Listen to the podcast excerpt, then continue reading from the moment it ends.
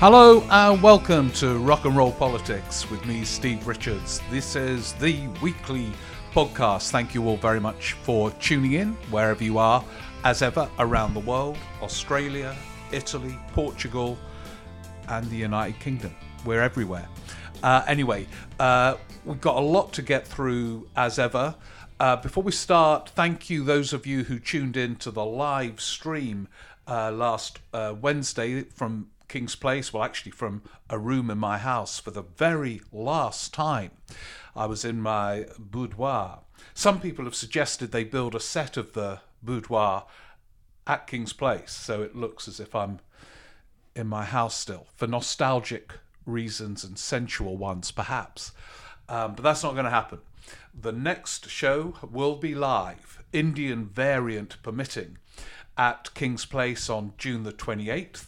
Uh, tickets are available. It will also be streamed, so if you can't get to it, you can get a stream ticket, but it will be live in the theatre, just like the olden days. Uh, when do you remember those times when we could gather at a theatre and have some fun together and make sense of it all? Well, it's going to be like that again. So do come along. And then, by the way, in July, I'm going to be live at the Greenwich Theatre. Uh, for those of you who are in that kind of part of the world, and uh, going back to the great Ropetackle theatre in uh, Shoreham, if you're nearby, Brighton or whatever, uh, and we can have some great live fun there. If it's okay with you, oh yeah, no, no, before I get going, I need to report one other thing. We had our regular prediction last Wednesday, and uh, it was Will Keir Starmer be leader of the Labour Party in a year's time? And I can reveal again for you, exclusively on the podcast, that 80% of the audience predicted he would be leader in a year's time. And we explored that live. If you missed it, quick, you could still tune in. It's on the King's Place uh, website for a few more days.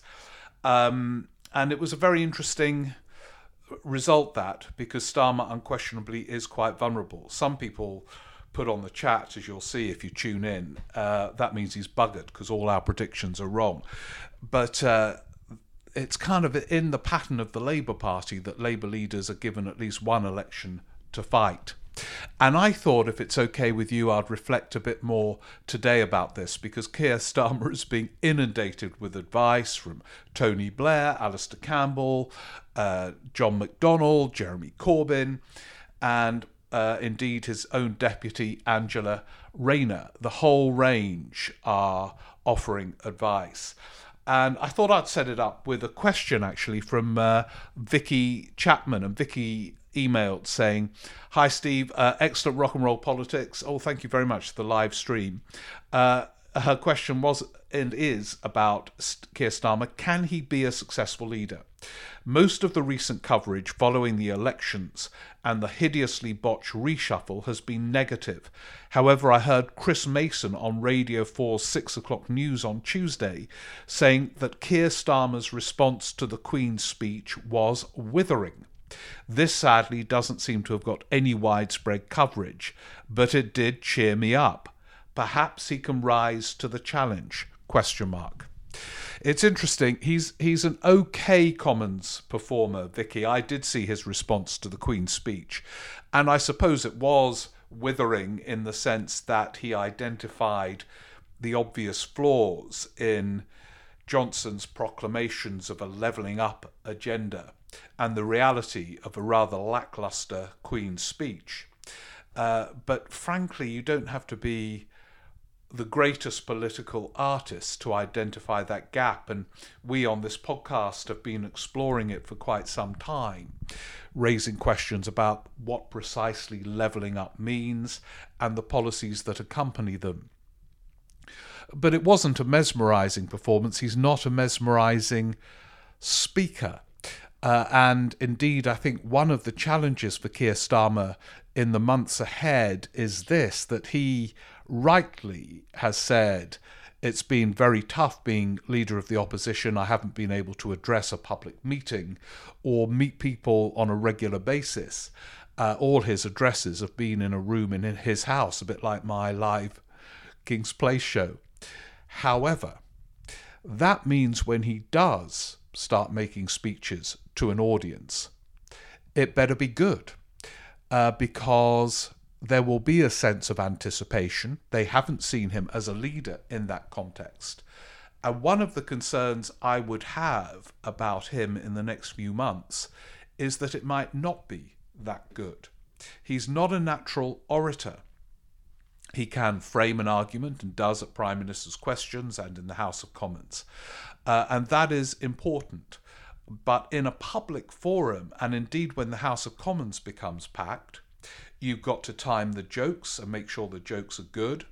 And you have to put a case in a way that is not only uh, coherent and based on policy and value, but captures an audience that holds an audience not just in the hall but watching on television and, of course, the media. One of Keir Starmer's problems is that his uh, leadership in recent weeks has triggered a whole lot of criticism from political journalists who mediate what you do as a leader. And so it's not automatically the case that his recovery will be based on his speaking skills. Uh, to refer specifically to Vicky's question, which is setting up my reflections on Starmer. However, I have a kind of sympathy with him on this level. I've read very closely the advice he's getting from all kinds of different sources. And uh, that advice too is flawed. As you know, I am a critic of Starmer so far as a Labour leader. Um, but when you analyse the advice, uh, A, it's very easy to give advice from the outside, not being a leader. But B, it's quite interesting to follow it very closely. So let's begin with the example of Tony Blair. If you haven't read it, I really do recommend you read his essay in this week's New Statesman because it is just a joy to read in terms of the quality of the writing and the framing of a series of arguments about what Tony Blair thinks should happen next. It's got quite a lot of coverage, but it's worth reading, partly because it's just a pleasure to read. However, step back from that, and he's still got the capacity to frame arguments in a very potent way, I think there are big problems with his advice. He recommends, and we've discussed this so many times on the podcast, and you email me often with this proposition. He recommends a progressive alliance with the Liberal Democrats and uh, voters currently unaffili- unaffiliated to any political party. Uh, and in a way, he did that in the mid 1990s. He worked very closely with Paddy Ashdown, if you remember. Um, um, Paddy Ashdown announced that the Lib Dems were no longer uh, in the middle between the Tories and Labour, they were closer to Labour. And Blair promised Ashdown a referendum on electoral reform, and they were seen working closely together for the years leading up to the 97 election. However, there are two things to note about that. Ashdown was a far more formidable public figure than the Lib Dems' current leader, Ed Davey, who's a very nice bloke, but doesn't sparkle. Uh, and therefore, I suspect that the Lib Dems pose less of a threat to Labour. There is a huge problem, I fully understand, about the fracturing of the non Tory parties but it's quite hard to get as excited about the prospect of working with Ed Davey as it clearly was. Blair was a great admirer of Ashdown, and it was mutual for a time. Um, and the Lib Dems are in a more um, uh, or less electorally potent state than they were from the mid 1990s, actually. Ashdown played that period incredibly well. He started from a very low base after the 1992 election and, and yet made them relevant when, in fact, Blair's New Labour could have smothered them. And they won many seats in 97. Uh, didn't stop Labour winning a huge majority. And that brings me to the second problem. Is Blair suggesting that in order to form that alliance, uh, Starmer backs electoral reform before the election, because Tony Blair himself has never been a supporter of electoral reform for the House of Commons. And he doesn't say, if you read in the article. He's never been that good about backing up broad arguments with precise policy implications. Uh, and so that's one example. Next example, he just casually says, no doubt there will be a debate about whether the NHS needs more money, and those debates always happen, and no doubt the NHS will get more money. And then he moves on to the rather sort of convenient world of the technological revolution. And he argues that this is an agenda that the progressive forces should own. Now, he's right about that, but that's easy. Leaders often seize upon technology. Harold Wilson did it in uh, 1960, uh, in the lead up to the 64 election. The white hot heat of the technological revolution. Again, it raises questions about policy that Blair doesn't really go into. But just to brush aside, of course, the NHS, uh, uh, there will be a debate about more money and it'll get more money. How? One of the you know massive exercises of his government, he let Gordon Brown do it because this wasn't his forte. Um, was to put up a tax in the 2002 budget um, to pay for increases in spending on the NHS. And it was a traumatic, gargantuan exercise, uh, agonized over by number 10 and number 11. And he sort of just says, oh, yeah, that will happen. He doesn't mention social care, which is a massive challenge and a political one as well, because it will involve raising money. And he's never been interested in the politics of raising money. It is tough tough terrain. Um, so, although it is brilliantly argued, I think there are holes, big holes, in his analysis. And it does kind of refer back, not openly, to the mid 1990s. And all leaders, especially successful leaders, are the product of their time. So Mandelson, who was absolutely central to that time, and by the way, you know, an absolute assiduous, committed Labour Party person. You know, he, he was there in the 80s in all the tough periods.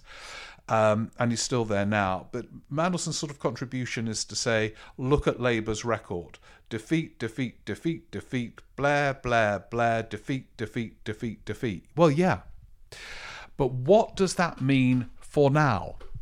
In an era uh, post the financial crash of 2008, in an era very different to the mid 1990s, uh, where the whole focus remained really on what the state shouldn't do and couldn't do and mustn't do, to one in which you have a Tory government talking about build back better, levelling up, making Keynesian arguments about the power of public spending.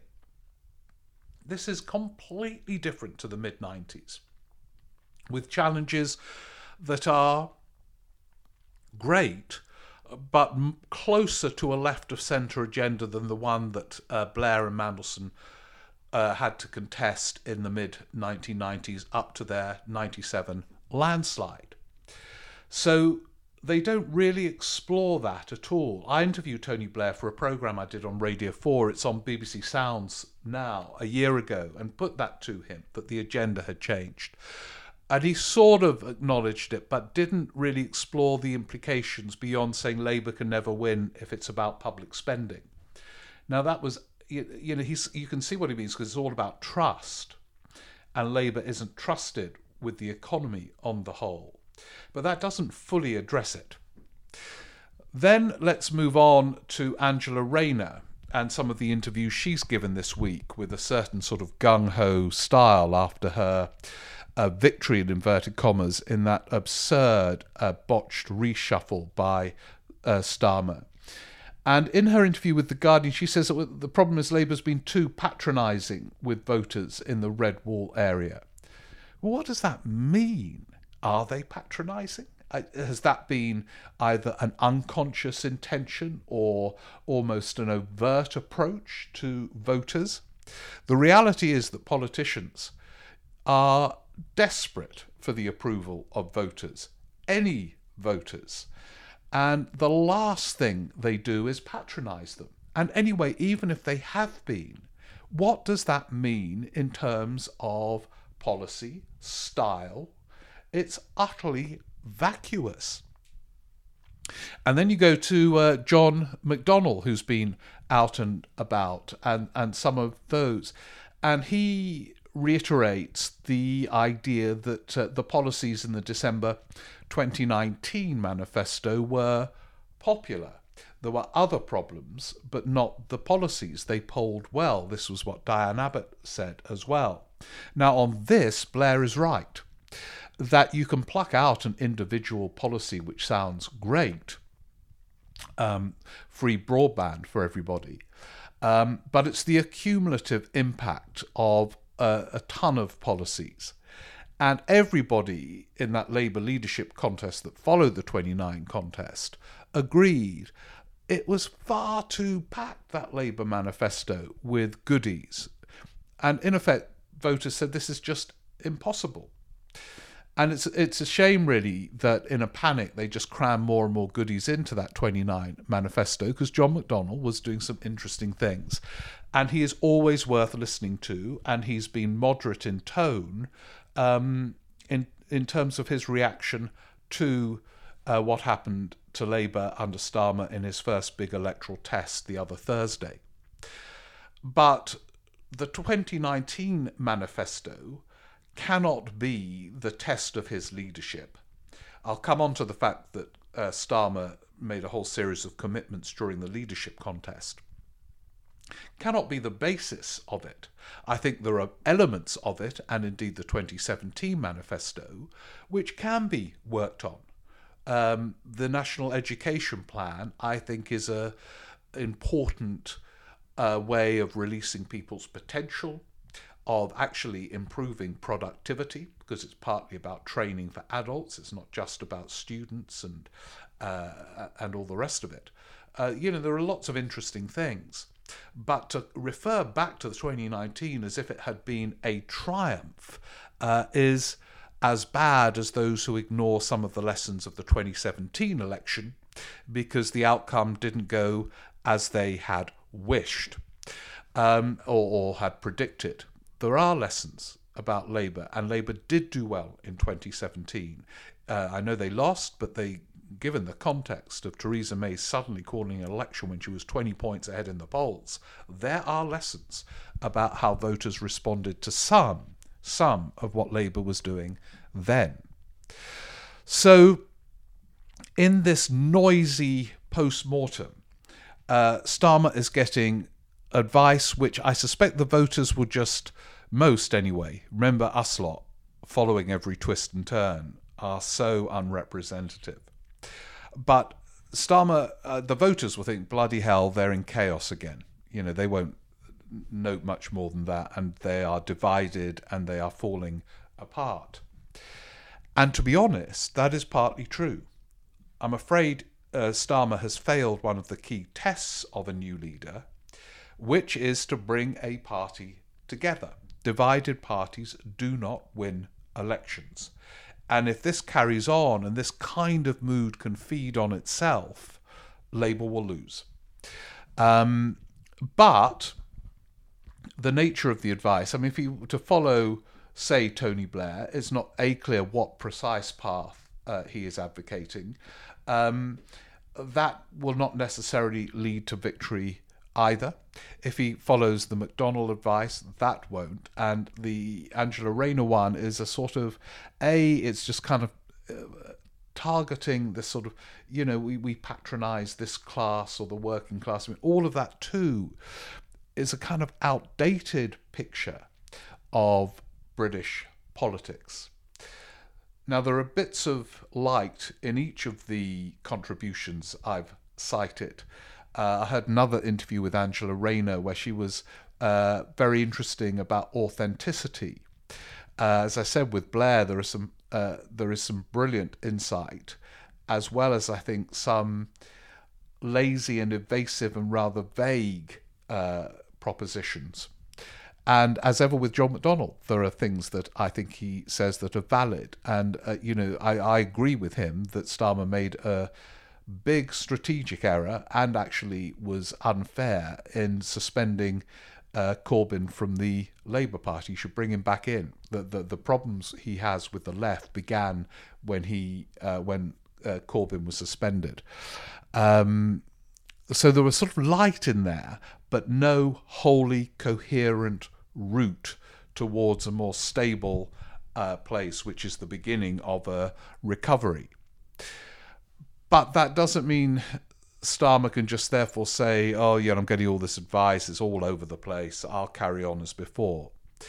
He clearly, I said this at the King's Place live show, he reminds me of when Blair and Brown brought, brought business leaders in uh, to their government very excitedly, thinking this gave them a veneer of um, respectability and credibility. And here were people who had flourished in tough environments who would now really enhance their government. And they all couldn't do it. They could not get the rhythms of politics, which are unique. It's a language of its own. And Keir Starmer was a very successful lawyer, uh, became director of public prosecutions, uh, an astonishingly uh, remarkable achievement. And yet he doesn't get politics yet. And he clearly runs his office as he ran the DPP, very tight, very loyal to the small staff around him, without considering, as you need to do in politics, whether his office is delivering what is required which is not just to be loyal to him, but to advise him effectively and to teach him about politics and to reach out. And if he hasn't got the knack of reaching out, those around him need to. And as we've discussed before, there is an agenda there. It's a, an, a, a UK wide agenda. Forget about targeting the red wall or targeting, in inverted commas, the working class or just saying, oh, we've lost them, so let's target the middle classes, students, the metropolitan progressives. It's a target a party must pitch for the country as a whole. And in this agenda of levelling up, build back better, Starmer has the opportunity to show and expose the weakness of the Johnson approach to this, and incidentally, a bewildered government who's still not quite sure what it means. Define it very clearly and deeply because levelling up must mean more than just addressing regional inequalities. As we, I meant, you know, Rob Watson was on the podcast uh, last week. Uh, he emailed in to point out another divide is between those who own property and those who can't afford to own property. And that's not so much a geographical divide. You get a lot of homeowners in parts of the Red Wall, and you find that if you go to the cities, people can't afford to buy a place so levelling up must take many different forms. Then you address the policies uh, that achieve a form of levelling up, and a left of centre party that believes in government as a matter of conviction uh, should find that easier than a government and a party brought up on Thatcherism. And a party that believes in a sort of Keynesian economics should be able to deal with that Build Back Better slogan more effectively than a party brought up on Thatcherism. And the same with that phrase, um, giving back control. What does that mean? It clear, I mean, Brexit is the uh, uh, was where it originated, but you know, I don't think people are feeling much more in control now that Brexit has happened. There is a detachment. And here again, a, a party of the, that believes the state can play a benevolent role should be in a better position. Um, and it's very interesting this whole vaccine success and the uh, electoral popularity of incumbents in England, Scotland, and Wales. The vaccine is a remarkable example of where the state and voter connects. You get a text telling you to go and have a vaccine at 3.15 on a certain day and if that date's not convenient you can change it. And it's like getting a text from boris johnson saying look do go along at 3.15 at uh, 3.15 if that's convenient and you get a vaccine you'll be much safer. And and people you know make a connection with that in a way they don't about um, hospitals opening. Um, they see the hospitals opening, but they don't. Oh yeah, that happened because the government worked out how to raise the money and we're going to invest it in a certain way. And that kind of connection works, as Andy Burnham has been arguing, uh, with a more local approach. I think mayors are very effective, but also you can do it centrally. But you've got to work very hard at ensuring voters make the connection. Um, and otherwise, they'll just kind of say, "Oh yeah, that's happening," and not kind of see how it, the sequence which brought it about, and will continue to feel disconnected. Um, so there is a kind of agenda for Starmer. Uh, just on that, then you have the consequences of uh, this Conservative government for 11 years, the uh, the need to address still the consequences of the misjudged austerity program of Cameron and Osborne. And by the way, you know, Cameron, God, the number of non Tory journalists I met who just fell for Cameron in opposition. I remember Ian Katz saying to me, you know, he's now at Channel 4, he was editor of Newsnight, but he was at The Guardian then. Uh, Steve Cameron's the real deal. He, he, he's the future. You know, they all, some at the BBC, oh yeah, no, he's the modernising centrist and all the rest of it. None of them are saying that now after his uh, uh, near day long interrogation by two select committees. Um, and his, you know, he, he was always, uh, well, I'm not surprised by what's happened to him in his post prime ministerial career. And there are still lots to be addressed from the chaos of his rule and uh, George Osborne's economic policies.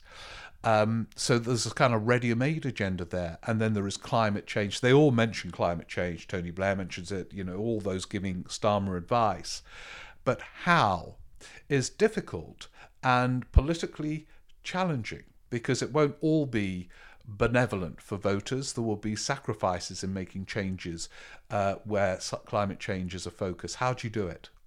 Uh, what are the electoral political implications? Um, so there's a massive agenda. I mentioned social care. It's the great one hovering. You know, Johnson said in July 2019 when he became prime minister, he had a plan.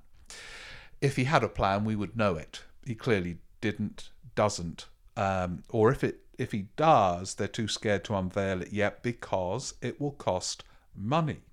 The politics of raising money is as challenging as anything else. And you can see why Gordon Brown got annoyed with Tony Blair above the fact that he won the leadership in 1994. Um, is this thing that he, he does these tantalizing, mesmerizing arguments, but some of the hard grind implicit in the arguments is kind of missed out and Brown had to find the means to raise taxes to pay for the increases in the NHS spending, and so on. Um, and there's still a bit of that, but I would read his essay because it's very good. Anyway, well, I've been going on for probably long enough now, so just a kind of reminder. Um, I'm going to give you the email because I'm not going to do questions this week because we've had questions last week, questions at King's Place. So I thought I'd give you a break from the questions, but let's do a few next week. Uh, so do get in touch with me. It's steverick1414 at icloud.com. Any points, any questions, what you're doing while you're listening to the podcast, which I mean, the variety of activities is getting wider. Um, any recipes? I'm still getting requests for the details of that wonderful pasta olive kind of recipe uh, from Italy the other week. Um, I can't write it out again. It's out there on one of the podcasts. I did read it out. Um, and of course, any points and questions. And just a reminder first live show since lockdown, King's Place, June the 28th. Book your tickets and then in July, and I think they're on sale at the Greenwich Theatre and the Ropetackle Theatre down in Shoreham. Yeah, and in the autumn, by the way, going up to, uh, to the northeast, Barnard Castle, great uh, art centre there, Witham in um, Barnard Castle. November the 6th, I think it is. Um, and there'll be a few more uh, for me to give you details of in the coming weeks, assuming we are out of this. Big, big assumption, of course. Anyway, look, thank you so much for listening and uh, have a great week. Going to be many twists and turns this week. I feel politics is interesting, a really interesting period. I said it at Kings Place um, on Wednesday night. It's closer now to one of those political thrillers where nothing is quite what it seems. The Brexit drama was a political thriller, but it was all on the surface. It was like a helter skelter ride, but we all kind of knew we were on it and why. Here, nothing is quite what it seems, I think. That applies to Nicola Sturgeon in Scotland, Johnson in England, and, uh, and the challenges of Starmer and the Labour Party. Anyway, look, thank you very much. Have a great week. Uh, do subscribe. That means you get this automatically. If you could leave a review, that's brilliant because apparently more people get it, as if by magic. And um, yeah, see you next time in this political thriller where nothing is quite what it seems. Thank you.